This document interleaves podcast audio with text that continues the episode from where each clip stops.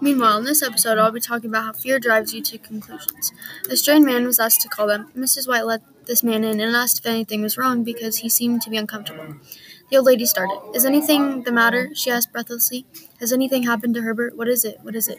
The lady was afraid if anything had happened to Herbert. Her fear drove her to jump to conclusions.